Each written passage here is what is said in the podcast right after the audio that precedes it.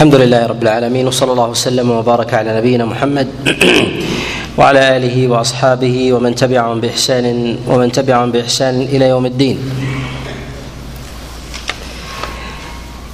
أما بعد فتكلمنا في المجلس السابق على قول الله عز وجل واذكروا الله في أيام معدودات. وذكرنا كلام الفقهاء من السلف وكذلك كلام المفسرين على ذكر الله عز وجل في الأيام المعدودات وكذلك ذكرنا الفرق بين الأيام المعدودات والأيام المعلومات وذكرنا أيضا أحكام التعجل أحكام التعجل وشيء من احكام من أحكام المناسك. وكذلك أيضا في مناسبة ذكر تقوى الله عز وجل وأمر الله عز وجل بالتقوى. ونتكلم في هذا اليوم على قول الله على قول الله جل وعلا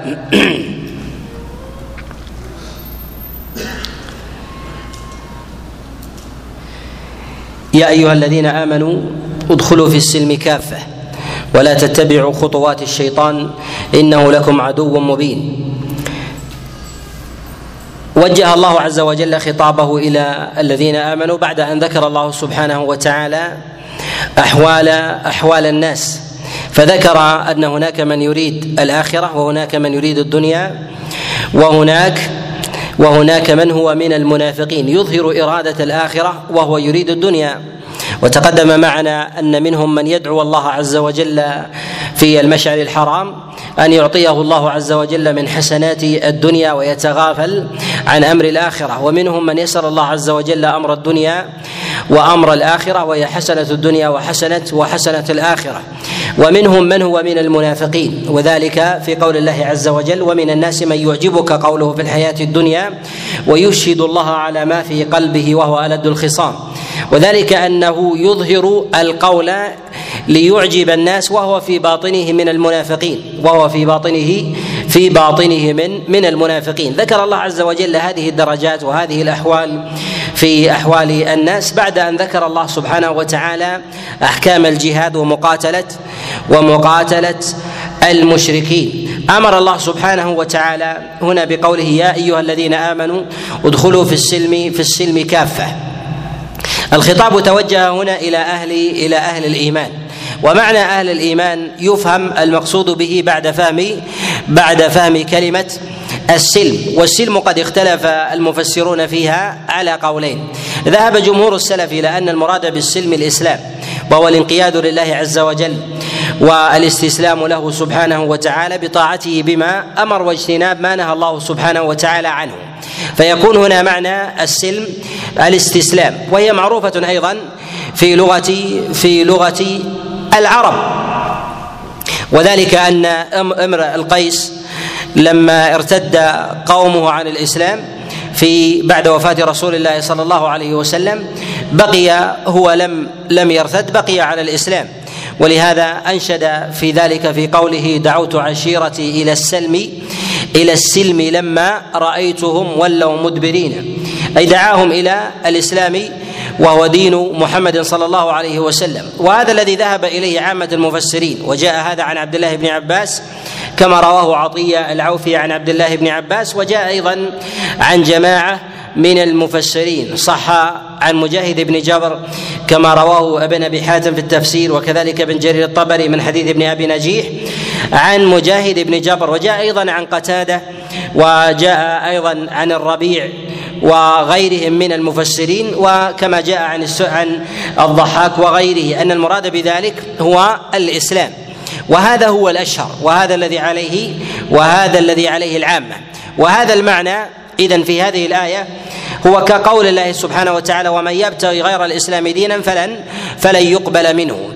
وقول الله جل وعلا وما أرسلناك إلا كافة للناس بشيرا ونذيرا. وكذلك كما جاء في الصحيح من حديث جابر بن عبد الله أن رسول الله صلى الله عليه وسلم قال وكان النبي يرسل إلى قومه خاصة وإن الله بعثني إلى الناس إلى الناس عامة. وهذا فيه إشارة إلى إلى وجوب دخول الناس على جميع أحوالهم ولغاتهم وأعراقهم وألوانهم الدخول في في الإسلام. فالنبي صلى الله عليه وسلم أرسله إلى الناس إلى الناس كافة. وهذا أيضا نظير ما جاء في مسلم من حديث أبي هريرة أن النبي صلى الله عليه وسلم قال والذي نفسي بيده لا يسمع بي أحد من هذه الأمة يهودي ولا نصراني ثم لا يؤمن بي إلا أدخله الله إلا أدخله الله النار. إذا قلنا أن هذه الآية على هذا المعنى في قول الله عز وجل يا أيها الذين آمنوا ادخلوا في السلم كافة. فما المراد بالذين بالذين آمنوا؟ وظاهر السياق إذا توجه الخطاب إلى الذين آمنوا وهم قد دخلوا في الإسلام فإن هذا هل يتناسب دخولا جديدا؟ أم المراد بذلك هو هو تحصيل حاصل أو تأكيد تأكيد ما كان متحصلا؟ وذلك كقول الله عز وجل يا أيها الذين آمنوا آمنوا. فالله عز وجل أمر الذين آمنوا بان بأن يثبتوا على على إيمانهم. من العلماء من قال ان في قول إن قول الله عز وجل يا أيها الذين آمنوا. أن المراد بذلك من آمن برسول الله صلى الله عليه وسلم من آمن برسول الله صلى الله عليه وسلم ثم من آمن برسول الله ظاهرا وكفر باطنا. وهذا يحمل على نوع على نوع تهكم. وذلك كحال تهكم المشركين برسول الله صلى الله عليه وسلم. يا أيها الذي نزل عليك الذكر إنك لمجنون.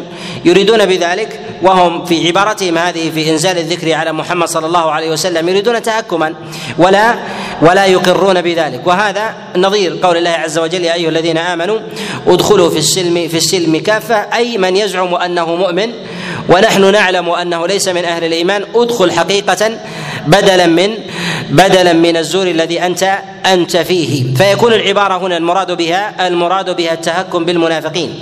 ومنهم من قال وهذا هو الأشهر منهم من قال إن الخطاب يتوجه هنا إلى من آمن بالأنبياء قبل رسول الله صلى الله عليه وسلم بموسى وعيسى وكذلك أيضا بآباء رسول الله صلى الله عليه وسلم كإبراهيم وغيرهم. عليك أن تؤمن بمحمد صلى الله عليه وسلم. وهؤلاء خطابهم يختلف عن خطاب يختلف عن خطاب المشركين. هؤلاء خطابهم يختلف عن خطاب عن خطاب المشركين. وذلك أن المشركين لا يؤمنون بموسى ولا يؤمنون بعيسى بخلاف أهل الكتاب. بخلاف أهل الكتاب فالخطاب توجه إلى إلى أولئك.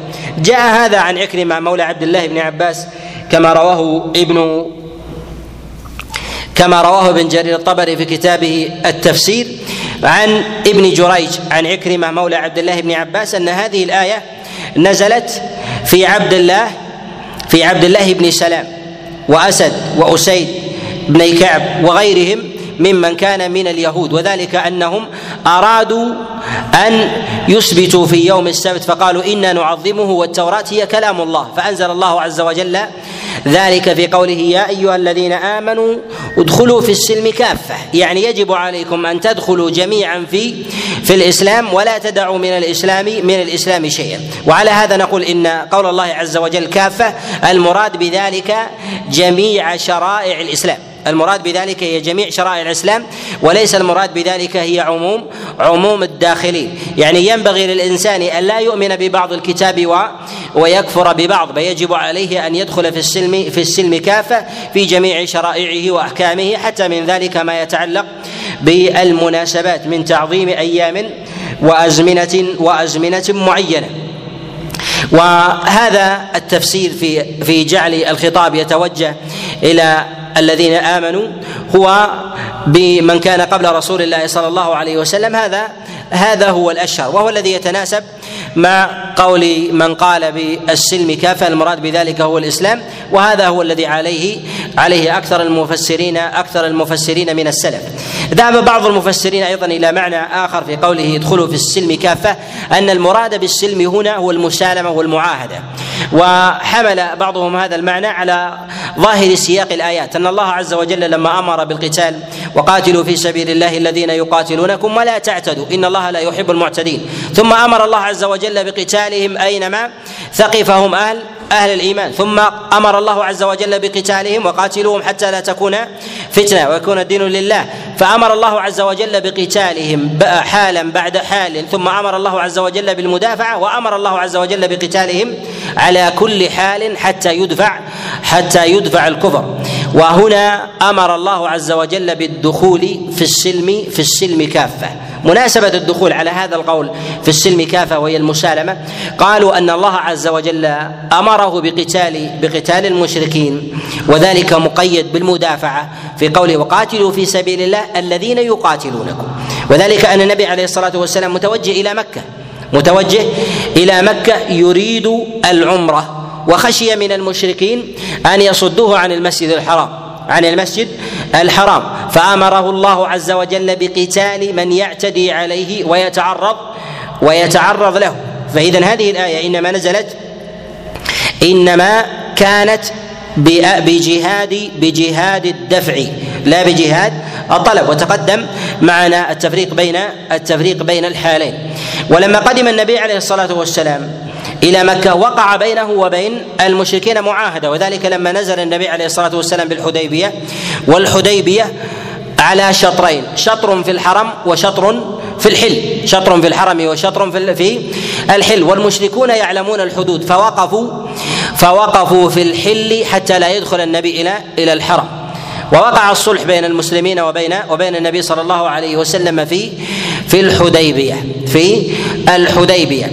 وهذا الصلح جاءه جاء بعده إقدام النبي عليه الصلاة والسلام من العام القادم أن يأتي إلى الحج. وأمره الله عز وجل أيضا بقتالهم لو تعرضوا لرسول الله صلى الله عليه وسلم. ولما لم يتعرضوا قالوا جاءت هذه الآية يا أيها الذين آمنوا ادخلوا في السلم كافة. يعني يجب عليكم أن توفوا بالعهد ولا تنقضوه ولا تنقضوا اذا السلم المراد به هنا على قول من قال أن المراد بالسلم هي هي المسالمة وترك الحرب أن المراد بذلك ما كان متعلقا بأمر بأمر صلح صلح الحديبية. وهذا وهذا إلي ذهب إليه جماعة من المفسرين وهم وهم قلة والأشهر في أقوال المفسرين من السلف أن المراد بالسلم هنا أن المراد بالسلم هنا هو الإسلام وهو الاستسلام لله سبحانه سبحانه وتعالى والانقياد له جل وعلا على اختلاف عند في كلام المفسرين منهم من قال أن المراد أن المراد بالسلم هنا هو الإسلام ومنهم من قال هي الطاعة بجميع بجميع أنواعها وهذا وهذه من المعاني من المعاني المترادفة. وعلى هذا المعنى بدلالة السياق هو أقرب. ولكن الأول أشهر وأرجح في كلام المفسرين من السلف. وهذه الآية تحتمل تحتمل المعنيين. لماذا قلنا أنها تحتمل المعنيين؟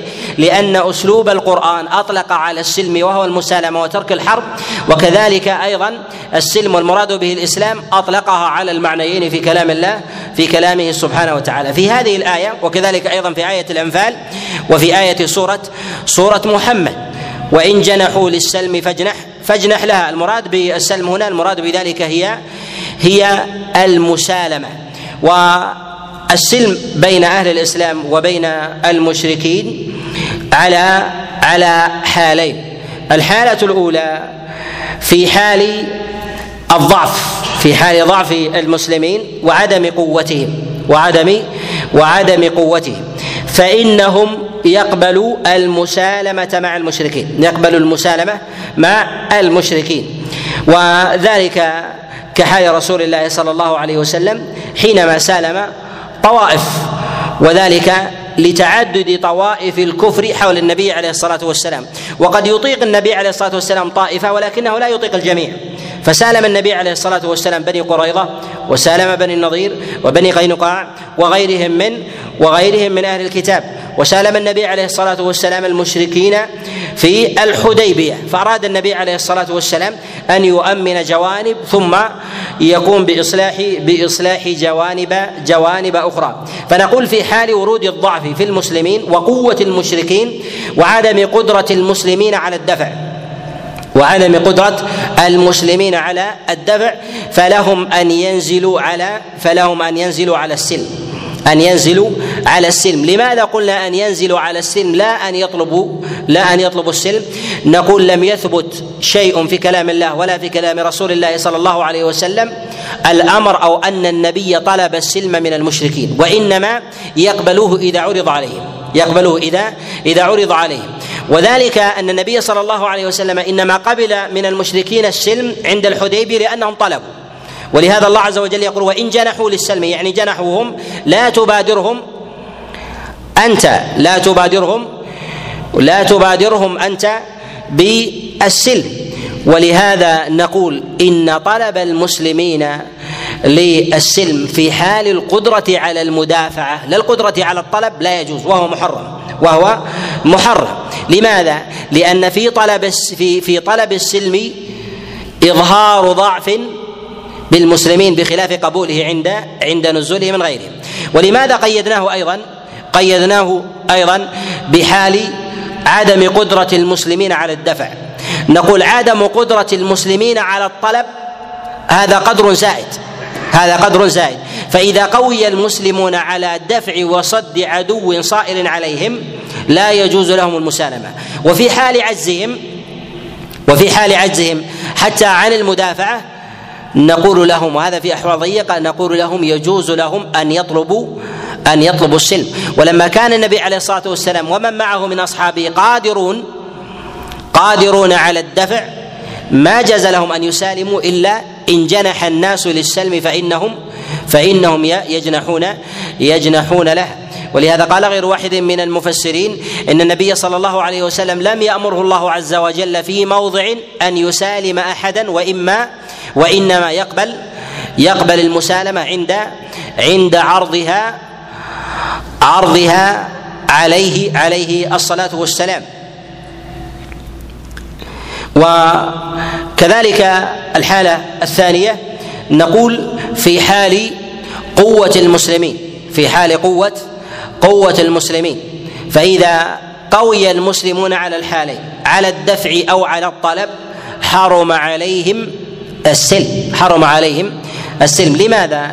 لأن وجود العداوة بين المشركين وبين المؤمنين مطلب لماذا؟ لأنها عداوة دينية عداوة دينية ثم إن أصول الإسلام أصول الإسلام من مسائل العقائد وغيرها من من الحفاظ على عقيدة الولاء لأهل الإيمان والعداء لأهل الشرك وغير ذلك كذلك أيضا المفارقة بين أهل الإيمان وبين المشركين لا يمكن أن تتحقق وبين المسلمين وبين غيرهم سلم دائم.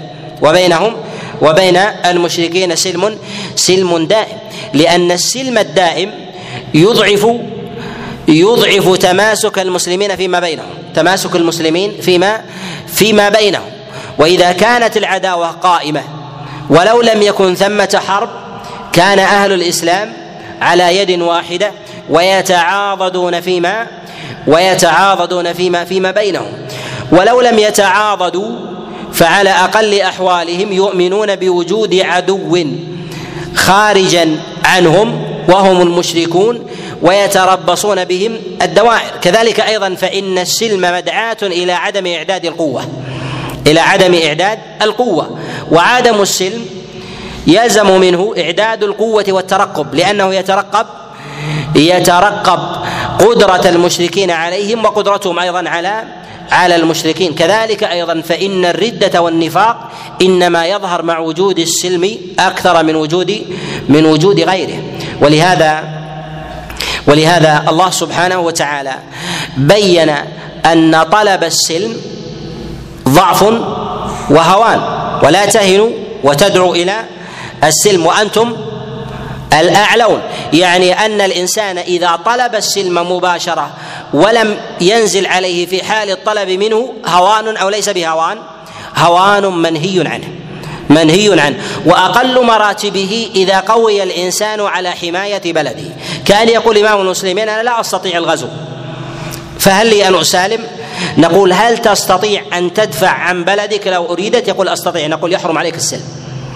يحرم عليك. السلم.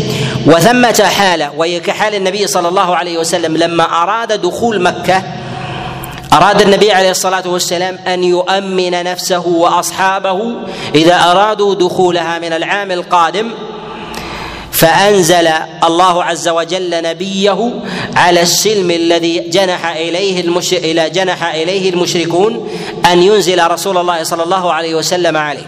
أن ينزل رسول الله صلى الله عليه وسلم عليه. ولهذا نقول في حال القدرة وعدم الضعف يحرم على المسلمين أن يسالموا أن يسالموا أحدا. ولا يعني من ذلك الغزو. ولا يعني من ذلك ولا يعني من ذلك الغزو. يعني لا يلزم من من عدم وجود السلم ان أن يكون بينهم وبين المشركين قتال. قد يكون بينهم وبين وبين أحد المشركين أو جماعة وطائفة من المشركين شيء من العداوة. وعدم المسالمة لكن لم يكن ثمة قتال. ولهذا النبي صلى الله عليه وسلم كان بينه وبين المشركين من كفار قريش حرب. وما كان بينهم من السلم إلا زمن يسير. والقتال في ذلك الذي كان بينهم هي غزوات يسيرة. بينهم وبين النبي عليه الصلاة والسلام لا تناسب المدة الطويلة ولكن ذلك لحفاظ للحفاظ على من معه من المسلمين. كذلك فإن السلم مدعاة إلى انتقال المشركين إلى المسلمين وانتقال المسلمين إلى المشركين ويعني أيضا سكن المسلمين بين ظهراني المشركين. كذلك أيضا فإنه لا يلزم لا يلزم من عدم السلم عدم الانتفاع فيما بينهم من تجارة أو نحو ذلك. فيدخلون بأمان ولو كان ولو كانوا محاربين. كحال التجار ونحو ذلك. ولهذا النبي صلى الله عليه وسلم بقي زمنا بينه وبين فارس والروم لا يوجد سلم. والأصل في ذلك والأصل في ذلك أنهم من المحاربين أنهم من المحاربين. وما يؤتى إلى المدينة من تجارتهم سواء كان من السيوف أو كان من الرماح أو كان أيضا من السهام أو كان من الألبسة التي التي يتاجر بها يتاجر بها الناس. مع وجود الحرب الحرب بينهم. ولهذا نقول إن تحقق عدم السلم في الإسلام مقصد. تحقق عدم السلم في الإسلام مقصد وذلك للحفاظ على للحفاظ على المسلمين وجماعتهم للحفاظ على المسلمين وجماعتهم. ثم هنا في قوله سبحانه وتعالى ادخلوا في السلم كافة. هنا قال كافة وتقدم معنا انها محمولة على على معنيين. على المعنى الأول ادخلوا في السلم كافة يعني جميعا وبجميع الشرائع ولا تنقصوا منها ولا تنقصوا منها شيئا. فتحمل على وجوب دخول الناس كافة في الإسلام سواء كانوا العرب أو العجم وهذا دليل على عموم رسالة رسول الله صلى الله عليه وسلم. المعنى الثاني أنه يجب عليكم أن تؤمنوا بشريعة محمد كلها. لا تأخذوا من غيره من الشرائع شيء. وذلك أن دين الإسلام قد نسخ غيره من الأديان. فلا ينظر الإنسان إلى شيء ويظن أنه محكم في شريعة ماضية ويتدين به. وذلك أن الإسلام هو ناسخ لما سبق من لما سبق من الشرائع. وأما هنا على التفسير الآخر بأن السلم المراد به المسالمة وترك الحرب في قوله ادخلوا في السلم كافة. في هذا دلالة على معنى ان أن السلم إذا انعقد بين المسلمين وغيرهم وجب أن يدخل في السلم جميع المؤمنين جميع المؤمنين أفرادا وجماعات أفرادا وجماعات. ولو خالف بعضهم ولو خالف بعضهم رجحان ذلك السلم. ولهذا عمر بن الخطاب عليه رضوان الله لما صالح النبي عليه الصلاة والسلام المشركين في في الحديبية ما كان في ابتداء الأمر على قناعة بذلك في نفسه مع مع إيمانه وتصديقه بفعل رسول الله صلى الله عليه وسلم. ولهذا يقول يا رسول الله ألسنا؟ ألسنا على الحق وهم على الباطل. أليس قتلانا في الجنة وقتلاهم في النار؟ فلما نعطي الدنية في ديننا؟ فكأنه فسر مثل هذا هذا الأمر أنه نوع ضعف بالمسلمين. فبين له النبي صلى الله عليه وسلم أن هذا من أمر الله من أمر الله جل جل وعلا. ولهذا وجب عليهم أن يدخلوا أفرادا أفرادا وجماعة. كذلك أيضا فيه دلالة الأمر في الطرف الآخر وهم وهم المشركون أنه يجب عليهم أن يدخلوا فيه كافة أن يدخلوا فيه كافة. وهذا فيه دلالة أيضا على أن أنه لو نقض واحد أو فئة من المشركين العهد فإن العهد منقوض فإن العهد العهد منقوض لأن الخطاب توجه إلى الجميع. أفرادا وجماعات فلو نقضت فئة من المشركين عهد المشركين مع المسلمين انتقضوا. انتقض عهد الجميع. انتقض عهد الجميع. ونقول ما علامة ذلك؟ يعني إذا نقض أحد من المشركين عهدا أحد من المشركين من جماعة المشركين الذين معهم عهد نقضوا العهد نقض العهد واحد أو خمسة أو عشرة من هذه الأمة. نقول إذا نقض عدد منهم ولو واحد الأصل منقوض إذا كان ثمه قرينه تؤيد رضاهم بذلك رضاهم بهذا. من هذه القرائن أن ينقض العهد وهو بين ظهرانيهم أن ينقض العهد وهو بين ظهرانيهم. فلا فلا ينزل به عقاب. فلا ينزل به عقاب. ولا يظهر منهم استنكار لذلك لذلك النقض من ذلك أن يظهر منهم مدد له. أن يظهر منهم مدد له. سواء كان بين ظهرانيهم أو كان خارجا عنهم. فإن هذا فإن هذا من النقض بل ما هو أبعد من ذلك لو أن أم الأمة المعاهدة دعمت غيرها فئة ثالثة على المسلمين فكانت مناقضة ولو لم تباشر ولو لم تباشر بنفسها. ولو لم تباشر بنفسها. ولهذا النبي صلى الله عليه وسلم لما كان في المدينة كان اليهود ثلاث طوائف بنو النضير وبنو قريضة وبنو قينقاع. هؤلاء ثلاثة ثلاثة طوائف. أما بنو قينقاع فالنبي عليه الصلاة والسلام أجلاهم ابتداء.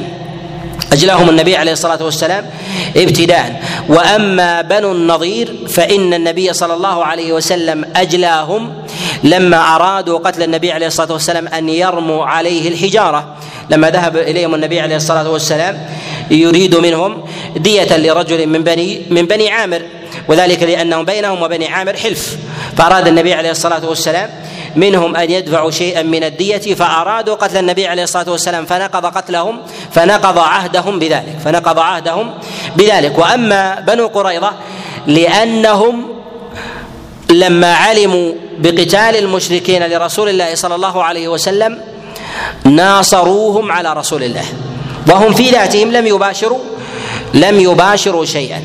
فجعل النبي عليه الصلاة والسلام عهدهم ذلك منقوض فجعل النبي عليه الصلاة والسلام عادهم في ذلك منقوض. ولهذا نقول إن الأمر بالدخول بالعهد شامل للأفراد والجماعات شامل للأفراد للأفراد والجماعات ومن كان منضويا تحت اللواء فإنه يؤاخذ بجريرة بجريرة قومه. ولهذا النبي صلى الله عليه وسلم قال لمن أخذه بجريرة قومه؟ قال انا أخذناك بجريرة بجريرة قومك. وهذا وهذا في حال الأمة الأمة المناقضة وفي الزمن المعاصر ثمة مسائل شائكة وهي ما تتعلق بالدول وتتعلق بالجنسيات وتتعلق أيضا بالحلف وغير ذلك هذه أيضا من المسائل الشائكة التي تحتاج إلى شيء شيء من التفصيل في غير هذا في غير هذا المجلس بإذن الله بإذن الله تعالى. قال هنا ولا تتبعوا خطوات الشيطان إنه لكم عدو مبين. قال الله جل وعلا بعدما أمر الناس بالدخول في السلم وهو الإسلام على الأشهر والسلم وهو المسالمة بين أن مخالفة أمر الله سبحانه وتعالى هي اتباع لخطوات الشيطان. اتباع لخطوات لخطوات الشيطان. وهنا يؤخذ من أن الأصل في الأشياء فيما أمر الله سبحانه وتعالى أنها موافقة للفطرة. أنها موافقة للفطرة. فما جاء في شريعة الله سبحانه وتعالى اصولا وفروعا وادابا وسلوكا فهو دين دين الفطرة. ولهذا لما أمر الله عز وجل بالدخول في الإسلام أمر بالدخول الدخول إليه. وكأنه موضع عام فسيح. موضع عام فسيح. لا يستطيع الإنسان له تتبعا وقصدا. وهنا لما جاء في الشيطان قال ولا تتبعوا. التتبع هو قصد الشيء بين أشياء قصد الشيء بين أشياء وكأن الإنسان يتتبع قليلا بين كثير قليلا بين بين كثير وهذا من بلاغة القرآن. فلما أمر الله عز وجل أهل الإسلام أن يدخلوا عموما في الإسلام أمرهم من غير ذكر ذكر التتبع وإنما أمرهم بالدخول بالدخول كافة لأنه فضاء لا يمكن لإنسان أن يقتنصه من غيره لأن الدين دين الفطرة. ولما جاء لأمر الشيطان دل على أن الإنسان يقصده. دل على أن الإنسان يقصده بنفسه ولهذا قال ولا تتبعوا خطوات الشيطان. ثم أيضا قال خطوات الشيطان إشارة إلى تقليلها. والتقليل هنا يؤخذ منه معنى. يؤخذ منه آه، يؤخذ منه معاني. أولها ان أن المراد بذلك التقليل وأن المحرمات التي حرمها الله عز وجل على الإنسان قليلة. بالنسبة لما أباحها الله عز وجل لما أباحه الله سبحانه وتعالى. فالأصل فيما خلقه الله عز وجل للناس هو الوفرة والكثرة. ولهذا يقول الله جل وعلا هو الذي خلق لكم ما في الأرض جميعا ثم استوى إلى السماء. يعني ما في الأرض جميعا. إشارة إلى أن المحرم لا يستحق الذكر لقلته. لقلته وإن كان قصه الله عز وجل علينا ولكنه أمر نادر. فبين الله عز وجل أن ما في الأرض جميعا مباح وأن أمر الشيطان هو خطوات يسيرة من هذه الأرض.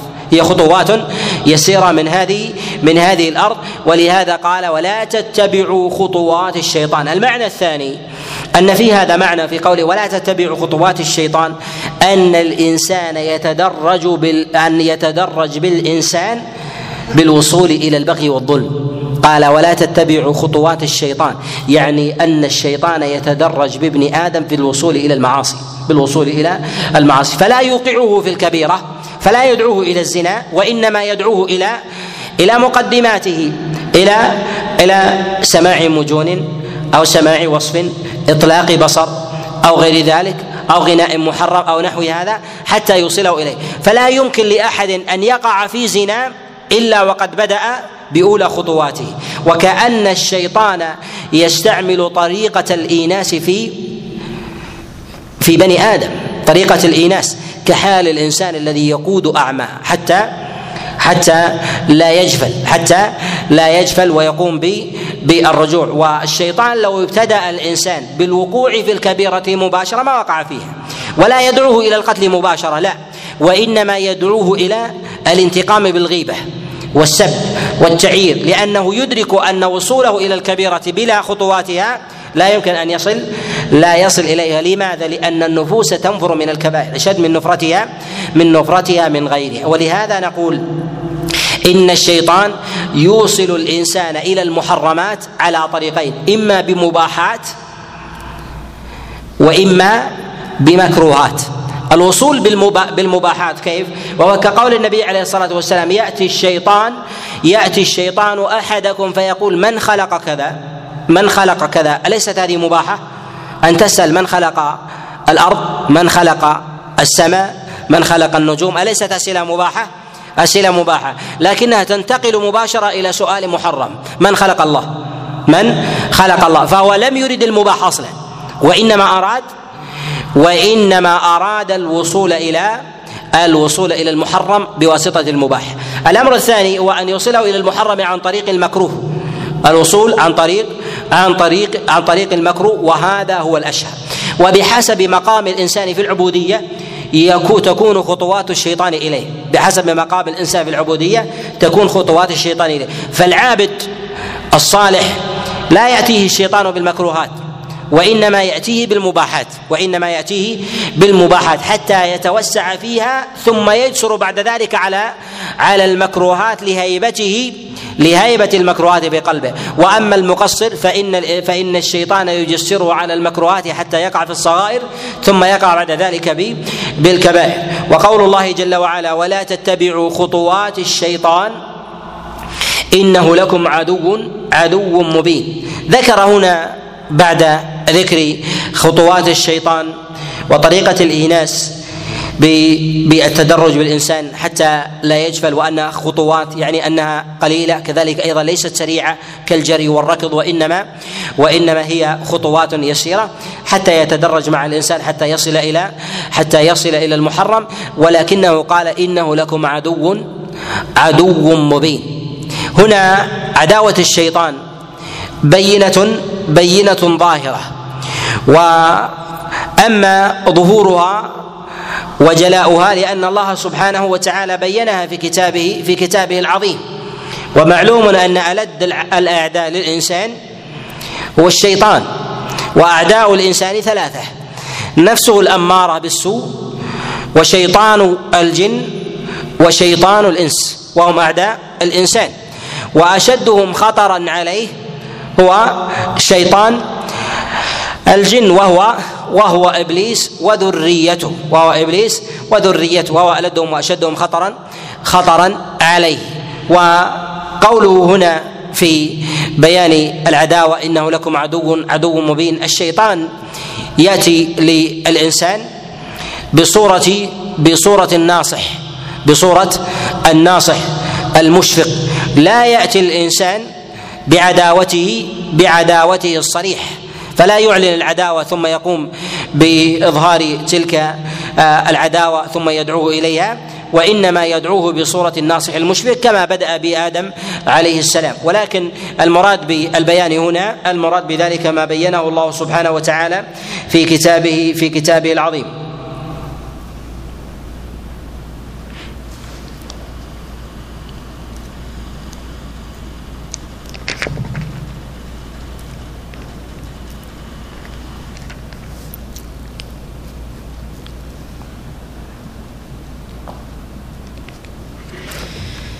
يقول الله جل وعلا يسألونك ماذا ينفقون؟ قل ما أنفقتم من خير فللوالدين والأقربين واليتامى والمساكين. في قول الله عز وجل يسألونك ماذا ينفقون؟ هنا يسأل أصحاب رسول الله صلى الله عليه وسلم محمدا عن النفقة. وهذه الآية نزلت قبل قبل فرض الزكاة قبل فرض الزكاة. ولهذا سألوا عن مصارفها.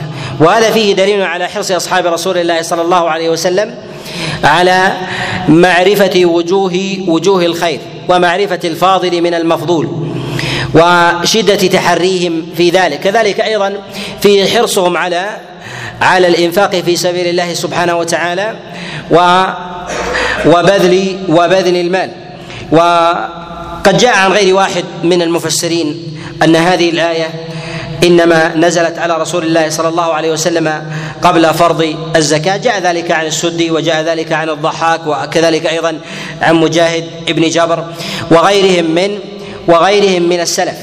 والمراد بالنفقة هنا هو ما يخرجه الإنسان من ماله سواء كان ذلك من النقدين أو كان ذلك أو كان ذلك من عتق الرقاب.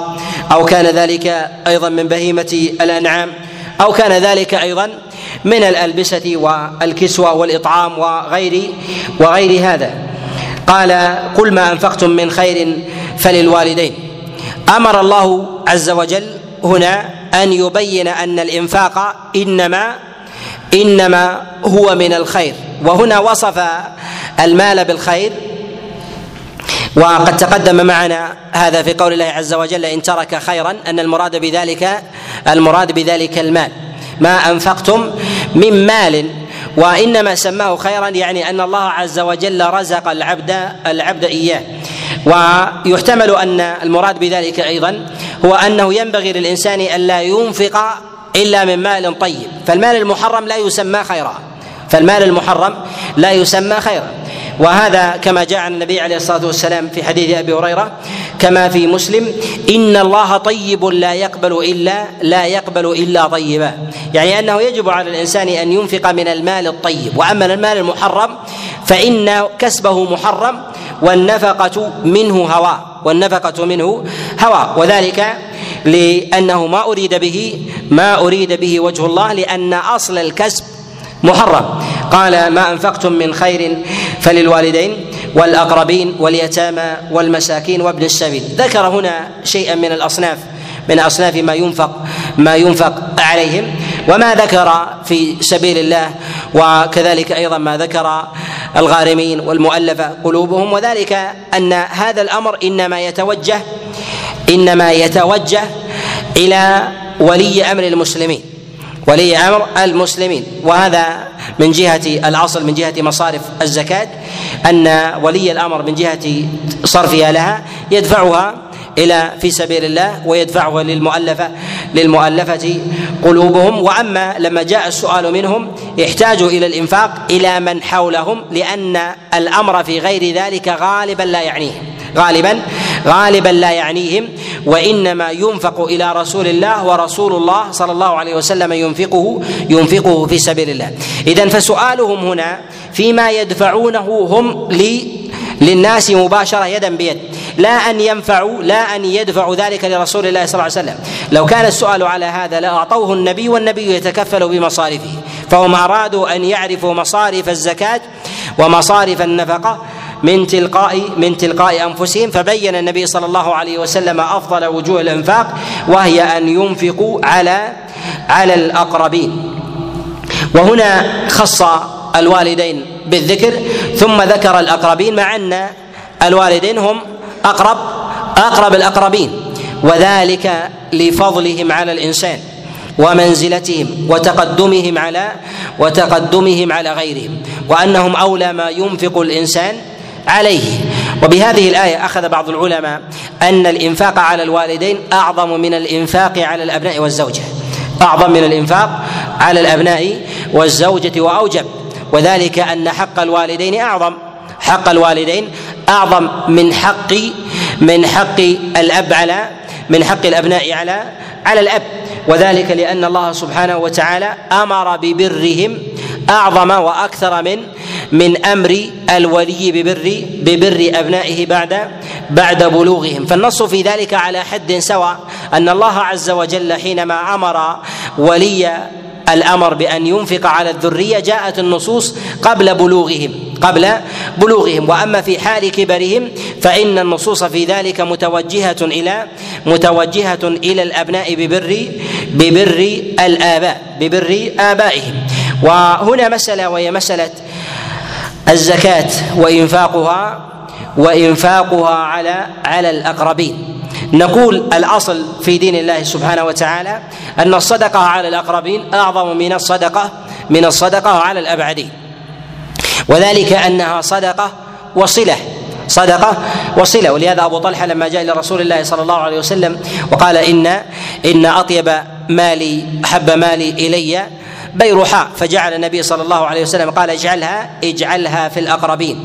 وغير ذلك من النصوص وأمر رسول الله صلى الله عليه وسلم أيضا الرجل بكفالة أهله وما جاء النبي عليه الصلاة والسلام أيضا في الصحيح كفى بالمرء اثما أن يضيع من يملك من يملك قوته. وغير ذلك من النصوص التي تدل على التشديد. كذلك أيضا في حديث أبي هريرة في الصحيحين في قول النبي عليه الصلاة والسلام قال ما من يوم يصبح فيه العباد إلا وملكان ينزلان. يقول أحدهما اللهم أعط ممسكا خلفا. ويقول الآخر اللهم اعط اللهم أعط منفقا خلفا. ويقول الآخر اللهم أعط ممسكا تلفا. وقال غير واحد من العلماء أن المراد بالإنفاق هو الإنفاق على الذرية لأنه يستحيل على الإنسان أن ينفق كل يوم. أن ينفق كل يوم إلا على ذريته. وأما الصدقات الأخرى فهي عارضة. فهي عارضه فيكون ذلك احتسابا من الإنسان. يستحضر النية باللقمة الذي يضعها في فم ابنه أو بنته أو زوجه أو أمه فيكون المراد بذلك هو الإنفاق الإنفاق على على الأقربين. وهي من النفقة وإن كانت واجبة على الإنسان أن ينفق على أبنائه وبناته إلا أن الاحتساب في ذلك متأكد. وكأن الحديث في حديث أبي هريرة ما من يوم يصبح فيه العباد إشارة إلى أنه ينبغي الإنسان أن يستحضر نية الإنفاق. أن يستحضر نيه نية الإنفاق. وأما بالنسبة لدفع الزكاة للأصول والفروع نقول إن دفع الزكاه دفع الزكاة أو ان إن أخذ الزكاة على حالين. آخذ لها لحاجته بنفسه. آخذ لها لحاجته بنفسه. وذلك كحال الفقير. والمسكين إنما يأخذ ليأكل ويأخذ ليشرب لحاجته في نفسه. فنقول إن الوالدين إذا كانوا بهذه الحالة لا يجوز للابن أن يدفع الزكاة لهما بل يجب عليه أن ينفق عليهما من ماله أن ينفق عليهما من ماله. وهذه المسألة قد حكي فيها الإجماع حكي فيها الإجماع حكى الإجماع في ذلك.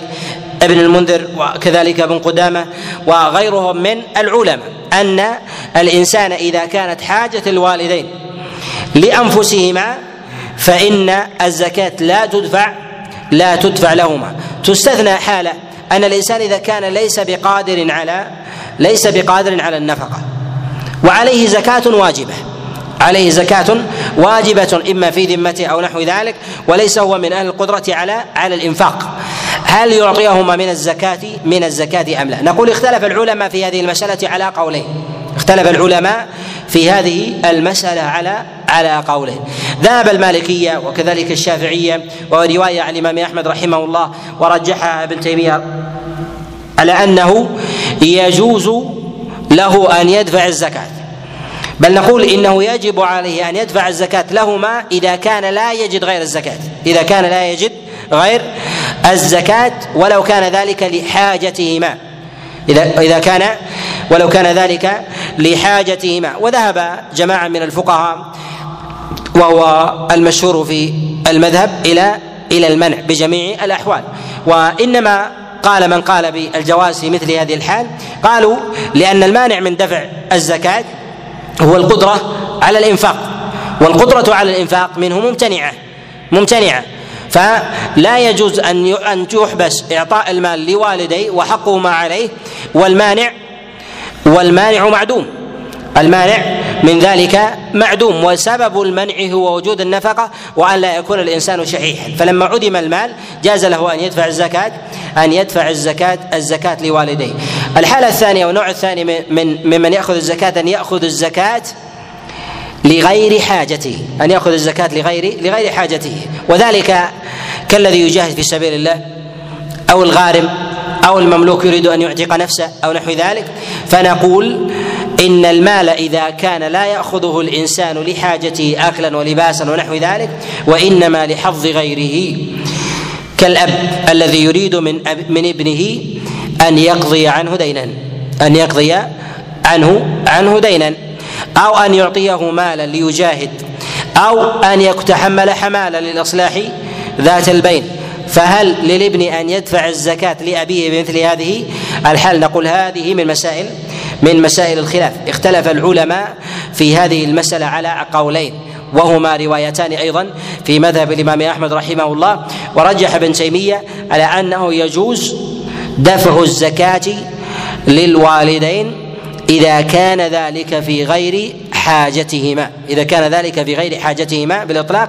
وإذا كان في حاجتهما أيضا إذا كان إذا كان لا يستطيع إذا كان لا يستطيع الإنفاق.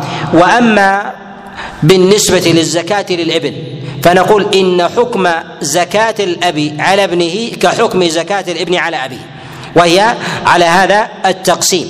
وأما بالنسبة لدفع الزكاة على الإخوة على الزكاة للإخوة والأخوات.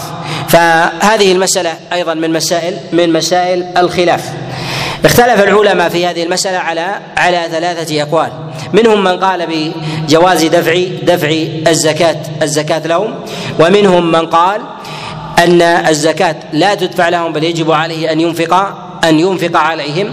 ومنهم من فرق في حال إرثهم ألا يكون لهم أبناء وليس له وليس له أبناء. حينئذ يرثون. إذا كانوا من أهل من أهل الإرث فإنه حينئذ فإنهم حينئذ أقرب إليه من غيرهم وإذا كانوا محرومين من محرومين من الميراث فإن الإنسان ينفق فإن الإنسان ينفق عليهم ولو من زكاة من زكاة ماله. والأظهر والله أعلم أنه يجوز للإنسان أن يدفع زكاة ماله على إخوته. أن يدفع زكاة المال على على إخوته بكل حال سواء كانوا وارثين أو غير أو غير وارثين. ولو أنفق عليهم وهو مقتدر ولم يدفع الزكاة إليهم فهو فهو أفضل.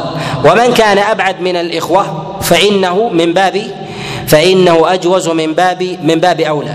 ويأخذ الآباء وإن علوا حكما واحدا. ويأخذ الأبناء وإن نزلوا حكما حكما واحدا. فأبناء الأبناء كحكم كحكم الأبناء. وكذلك آه، كذلك الجد كحكم كحكم الأب.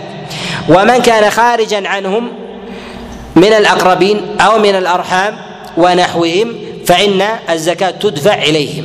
كزوجة الجد إذا لم تكن جدة فإن الإنسان فإن الإنسان يدفع يدفع إليها الزكاة. كذلك الأعمام والأخوال وأبناء العم وأبناء الخال والخالة فإنهم أيضا من ذوي الأرحام تدفع تدفع إليهم تدفع إليهم الزكاة. قال هنا وما تفعلوا من خير فإن الله فإن الله به عليم. هنا في قوله من خير يعني قل أو كثر. وفي هذا إشارة إلى أنه ينبغي للإنسان ألا يتقلل شيئا من الخير ولو كان دينارا أو درهما. ولهذا النبي صلى الله عليه وسلم يقول اتقوا النار ولو ولو بشق تمرة. فينفق الإنسان بما يستطيع سواء كان دينارا أو درهما أو تمرة أو تمرتين بما يستطيعه بما يستطيعه الإنسان ولا يحتقر من ذلك ولا يحتقر من ذلك شيئا. فإن الله عز وجل يحصيه على الإنسان. ولهذا قال الله قال الله عز وجل فإن الله به به عليم يعلي يعلمه من حال الإنسان ويحصيه لعبده ويجازيه ويجازيه عليه. نكتفي بهذا. القدر والدرس القادم نتكلم على قول الله عز وجل كتب عليكم القتال وهو كره لكم. نعم.